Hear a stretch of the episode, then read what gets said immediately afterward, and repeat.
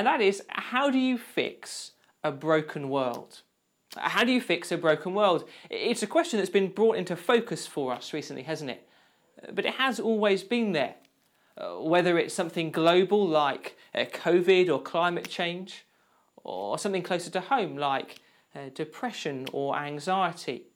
All of us recognise that this world is broken, and all of us want to fix it, all of us want to find a solution.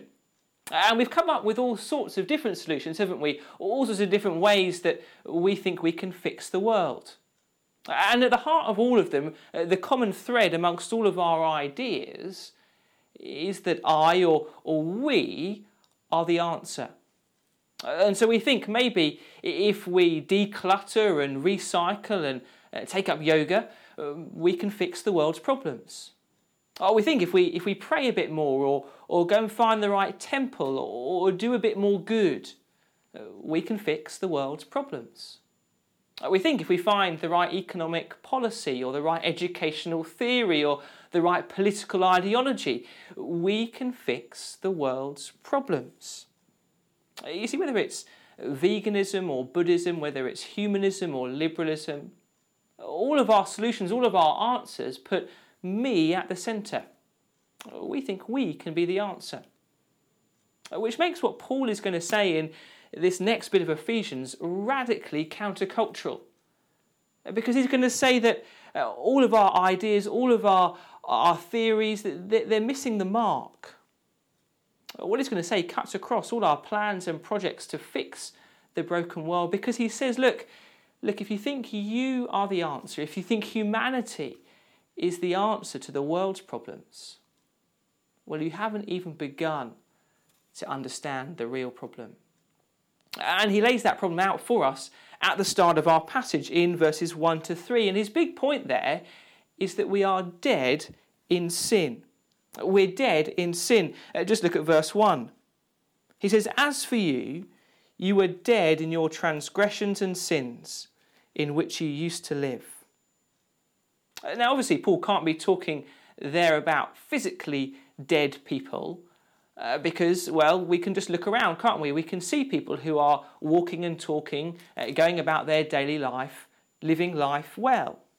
Uh, no, Paul can't be talking about physical death there, he's talking about spiritual death. Because the Bible says that our sin separates us from God. Because we've rejected God, because we've rebelled against Him, it's like we've been cut off from Him, separated from Him, separated from the source of life. And so Paul says, apart from God, we are spiritually dead. And straight away we might think, oh, Paul, that, that sounds a bit much. I know some really spiritual people. Surely we're not all dead. That, that, doesn't, that seems a bit over the top, don't you think? But Paul is convinced and he wants us to be convinced too. And so eh, he shows us what spiritually dead people look like. And the first thing he says is there in verse 2. He says they follow the ways of this world. They follow the ways of the world. In other words, spiritually dead people go along with the crowd. Whatever the culture says is the, the good and right thing to do, that's what they'll do. So when it comes to morality, the world says if it feels right, then it must be right. And so as long as you're not hurting anyone, you should just get on and do what feels right to you. Uh, when it comes to sexuality, the world says, well, your body is your own. Uh, sex is just some sort of bodily function, and so it doesn't really matter who you sleep with. Uh, when it comes to spirituality, uh, the world says God is a, an optional extra. You can take your pick. It, it doesn't really matter what God you follow or worship, just as long as you keep it to yourself. You see, that's what the world says. And the spiritually dead person, well, they just they just float along. They they just go along with the world. Uh, they follow the world rather than follow God. But they also follow someone else. Uh, look at verse two again. He says, "When you followed the ways of this world, and the ruler of the kingdom of the air."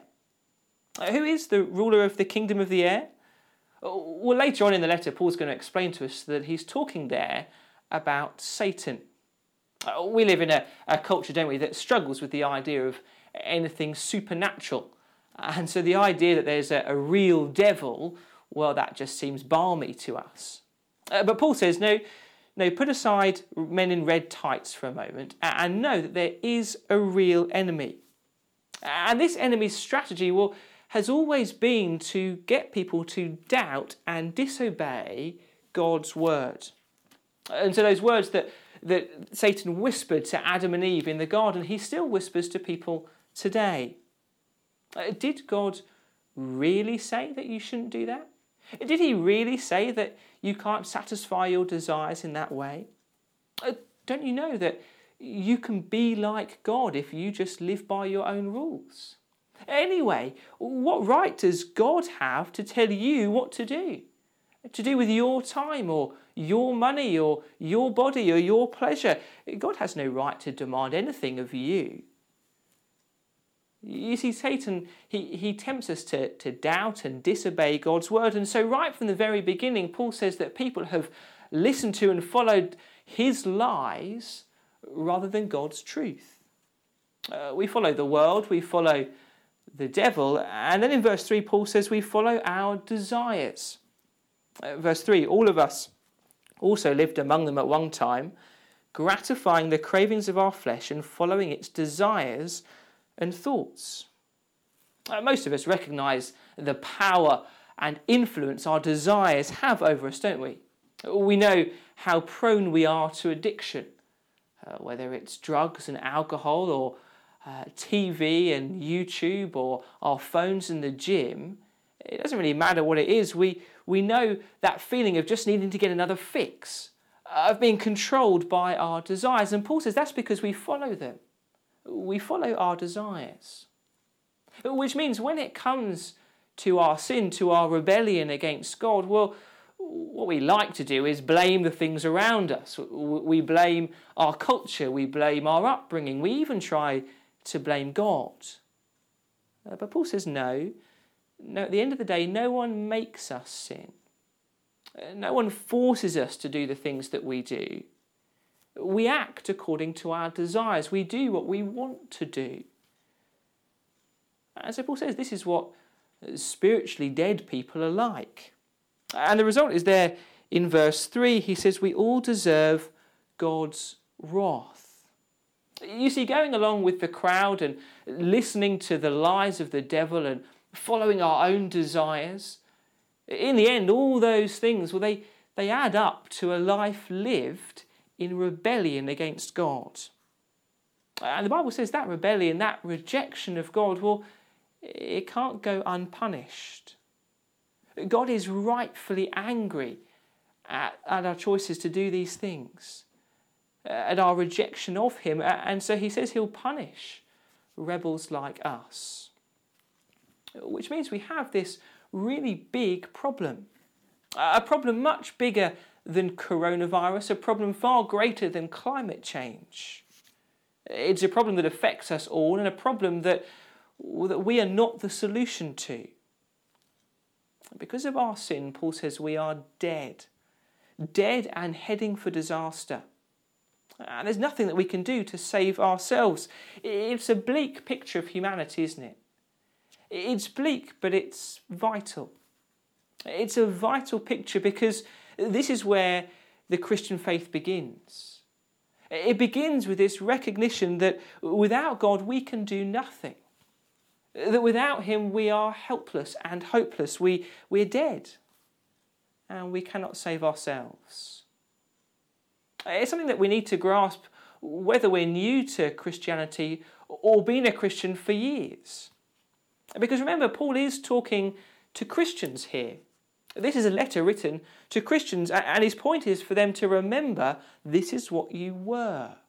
This is what you were. You see, if you're anything like me, you find it all too easy uh, to think back about your life before you became a Christian with slightly rose tinted glasses. Uh, to think back uh, and paint yourself in a slightly better light than Paul does here. And so we think, don't we? I don't think I was that bad. I never really rejected God, I just sort of held him at arm's length. You know, I, I went to church every week still. I, I had no problems with uh, my Christian friends uh, and what they believed. And at the end of the day, I was the one who made the decision. I was the one that, that did the research and, and weighed up the evidence. I chose God. I don't think I was quite as dead as Paul's making out, or certainly not as dead as some people that I know. But Paul says, no. No, you were dead. And there's no such thing as more or less dead, there's just dead. And so we need to understand that. We need to understand the hopelessness of our situation before God intervened, uh, before He came to us. But we need to grasp that because it's only as we do that we begin to see the, the beauty, the wonder of what God has done for us. And it's what God's done for us that Paul takes us to next. He says, You and I cannot be the solution to the world's problems. We can never be. But God is. God is the solution because He is the one who makes us alive in Christ. Just look at verse 4, some amazing words. Verse 4 But because of His great love for us, God, who is rich in mercy, made us alive with Christ. How do you fix a broken world? How does a dead person come back to life? Well, Paul says it can only be in Christ. Only in Christ. Just look at how much he talks about Christ in these verses. Verse 6 God raised us up with Christ and seated us with him in the heavenly realms in Christ Jesus, in order that in the coming ages he might show the incomparable riches of his grace expressed in his kindness to us in Christ Jesus. Uh, that's been Paul's big message from the beginning, hasn't it? The only way we can receive blessing from God, the only way we can be adopted as one of his children, the only way we can be forgiven and restored to new life is if we are in Christ. And that makes complete sense, doesn't it, when we think about it? We've just, think, we've just spent two terms looking at John's Gospel. And do you remember John's big message through his Gospel? It was that Jesus is life. Jesus is life. He, he's the author of life. He's the bread of life. He's the fountain of life. He's the resurrection life. And so John said, Look, if you want to have life, well, the answer's obvious, isn't it? You have to come to Jesus. And here Paul says the same. He says we can only have this new life if we're connected to, united to, in Christ. Uh, back in chapter 1, Paul explained that, that God has raised Christ from the dead by his mighty power, raised him to new life. And here in chapter 2, he's saying, look, God has done the same thing for those who are in Christ. Where he goes, you go also. Christ has been raised to new life, which means Christians have been raised to new life. Christ is seated in the heavenly realms, and so, verse 5, we are seated in the heavenly realms too. This is the new spiritual reality for those who are in Christ. We are no longer dead, we are alive and seated with Him in heaven. Paul says you've been made alive in Christ, and you've been made alive by grace. Uh, just look at verse 8. For it is by grace you've been saved through faith. This is not from yourself, it is the gift of God, not by works, so that no one can boast.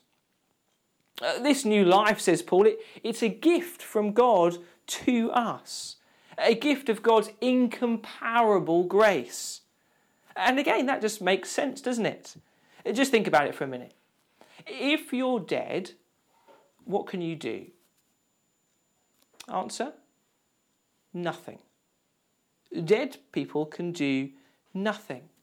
It doesn't matter how often they go to church, it doesn't matter how much they give to charity, it doesn't matter how eco friendly they are. Dead people cannot save themselves, they cannot raise themselves to life. And so, this new life, it has to come from God. It is a gift of His grace. And God does everything. You can see that in these verses. Paul says God loved, God raised, God seated, God created, God saved. God does it all. And so without Him, we are utterly hopeless. We're dead, says Paul, dead and heading for disaster. But because of His great mercy, because of His incomparable grace, God has reached down and raised us to new life in Christ. He has done that by His grace. No wonder Paul says you've got, you've got nothing to boast about, Ephesians. Your new life is all to do with God and nothing to do with you. God has made you alive in Christ by grace. And so, for the last few minutes, I just want us to think uh, about some implications uh, for us today. Because remember, last week we, we heard Paul pray in chapter 1 that, that God would open the eyes of our hearts, that we would see these things and that they would change us.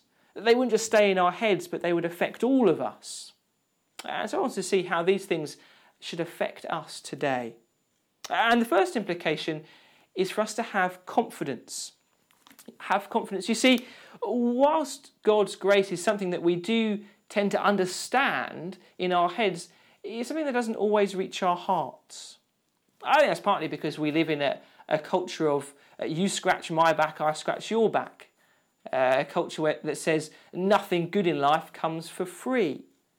And so, whilst we might initially accept God's gift of grace, well, after a while we begin to wonder whether we ought to pay Him back. Deep down, we have this kind of niggling doubt, this worry uh, that maybe we haven't done enough. Maybe our Christian life isn't quite up to scratch.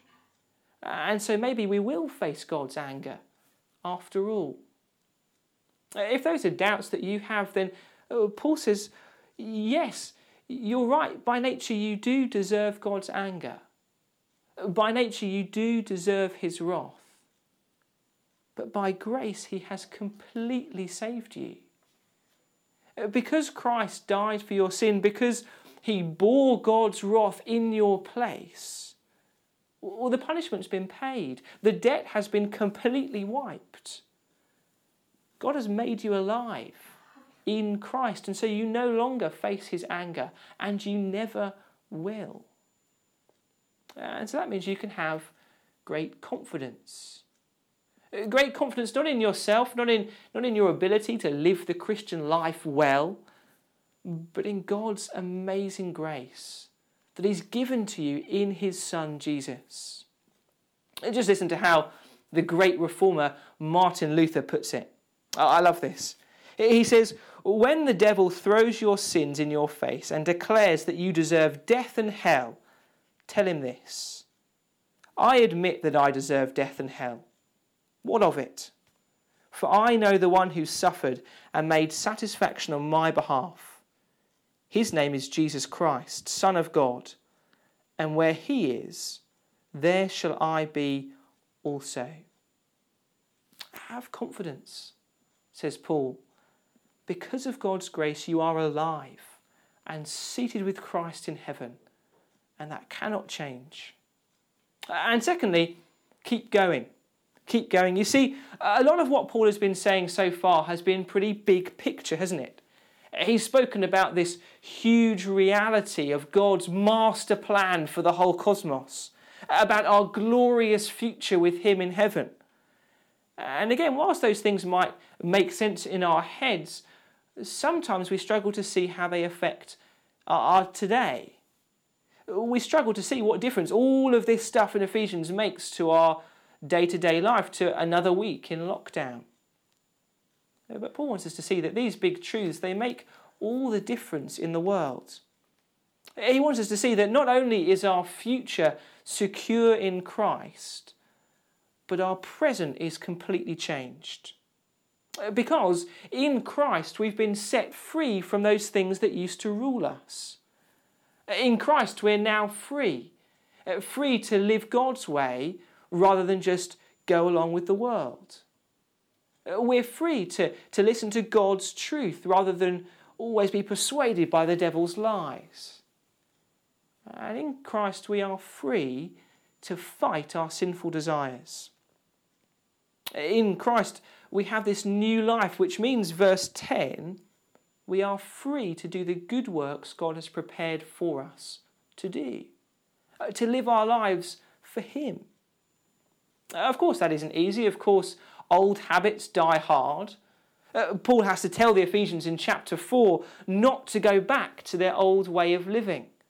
He reminds them of the need to daily put on the new self, to actively live out this new life that we've been given. But he can tell them that and he can encourage them to do that because he knows that God's grace has saved them. He knows they are alive in Christ. And so it's possible now to live God's way and for God's glory. And the same is true for us. The same is true for us because of God's grace. We can keep living this new life. We can keep going whatever we come across, whatever we face this week, we are free to follow Christ. Uh, so let's pray that God would help us to do that. Let's pray together now. Our loving Heavenly Father, we thank and praise you for your incomparable grace to us in the Lord Jesus. Thank you that in Him we have new life, life that starts now and lasts forever. And so, Father, we pray that as we depend on your grace, as we have confidence in your grace to us, you would help us. Help us to live out this new life. Help us to follow Christ and to show Christ in all that we do, so that others might come to know and trust him and have this new life in him also. And we pray it all for your glory. Amen.